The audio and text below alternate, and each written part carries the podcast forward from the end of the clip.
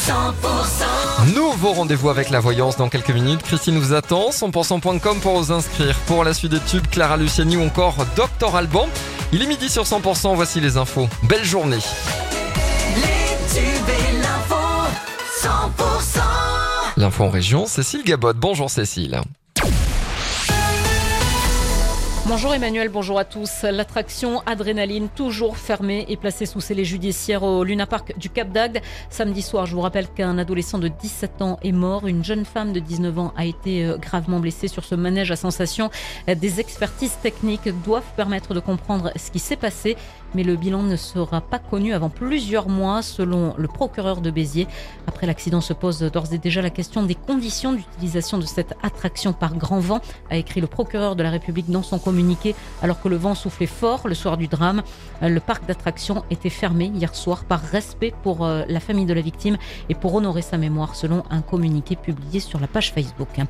Les clients d'un hôtel et des riverains évacués à Amélie-les-Bains hier à cause d'une fuite de gaz. Selon les premiers éléments de l'enquête, c'est une canalisation qui se serait rompue sous un bâtiment du Grand Hôtel de la Reine, actuellement fermé. Une vingtaine de personnes, parmi lesquelles des riverains donc et des clients d'un hôtel situé à proximité, ont été évacués par mesure de précaution et dans l'après-midi, tout est rentré dans l'ordre.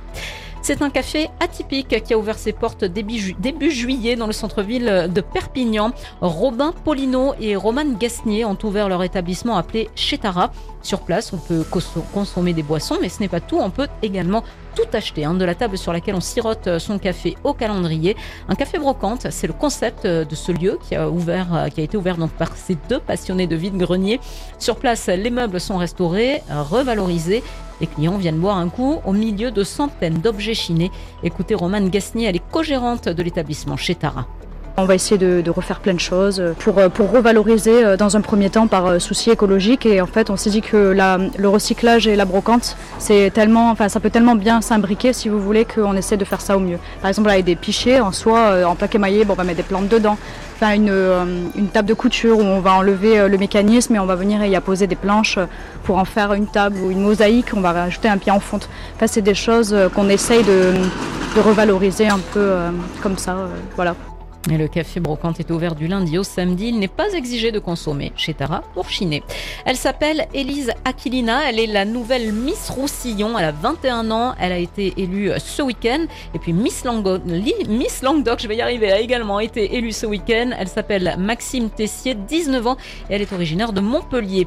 Euh, Le reste de l'actualité, trois familles touchées par la chute de branchage hier après-midi sur la commune de Sainte-Croix-du-Verdon dans les Alpes de Haute-Provence. Un enfant de 6 ans est mort. Trois autres personnes ont été gravement blessées. Enfin, au moins une trentaine de migrants sont portés disparus après le naufrage de deux bateaux au large de l'île italienne de Lampedusa.